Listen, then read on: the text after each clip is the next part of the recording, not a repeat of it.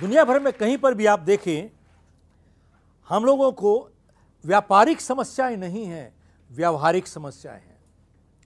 और जब हम अपनी व्यावहारिक समस्याएँ दूर कर लेते हैं 99 परसेंट हमारी व्यापारिक समस्या अपने आप दूर हो जाती है। आप देखिए कि जब भी कोई इंसान ये कहता है कि ये काम मैं नहीं कर सकता, वो दो चीज़ कह रहा है। या मुझे करना नहीं आता या मैं करना नहीं चाहता। अगर ये कह रहा है कि मुझे करना नहीं आता वो टेक्निकल ट्रेनिंग एजुकेशन की ज़रूरत है उसको।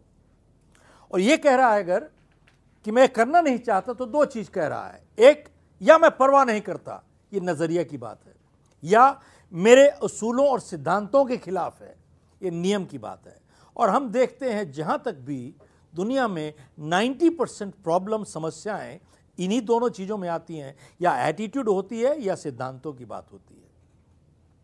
आप देखिए एक ही हालात में कैसे कुछ लोग नए रिकॉर्ड तोड़ देते हैं और कुछ लोग अपने आप को तोड़ लेते हैं?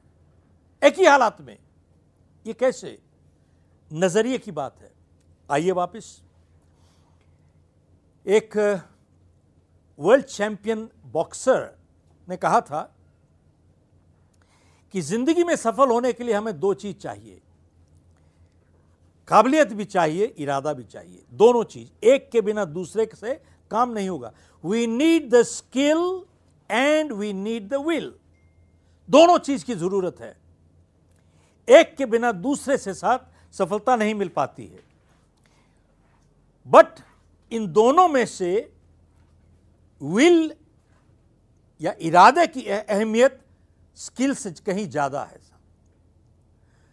और उसने उदाहरण दिया, कहता है, जब मैं चैंपियनशिप बाउट लड़ रहा था और मेरे विरोधी ने मुझे मार के गिरा दिया और मैं वहाँ पे रिंग पे लेटा हुआ था और रेफरी वॉज़ काउंटिंग या गिनती कर रहे थे साहब,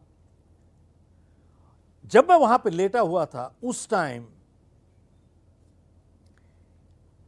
it was not my skill मेरी काबिलियत ने मुझे नहीं उठाया।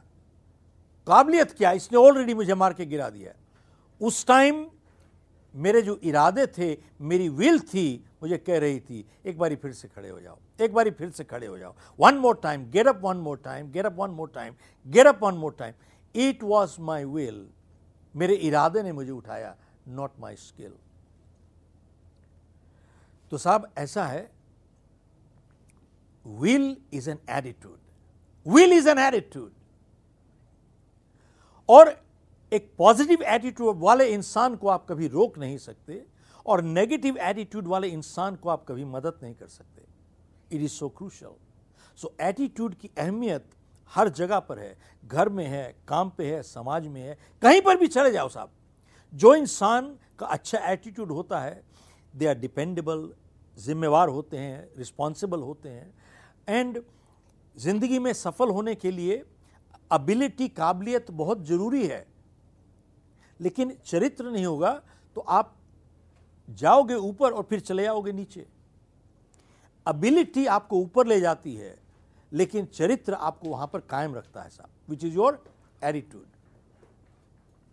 आप देखिए, मान लीजिए एक आदमी में बहुत काबिलियत है, लेकिन वो भरोसेमंद नहीं है डिपेंडेबल नहीं है। क्या आप चाहते हैं कि आपके लिए काम करे वो? नेवर तो याद रखिएगा अबिलिटी इज़ इंपॉर्टेंट काबिलियत ज़रूरी है, लेकिन डिपेंडेबिलिटी इज़ क्रूशल बहुत ज़रूरी है साहब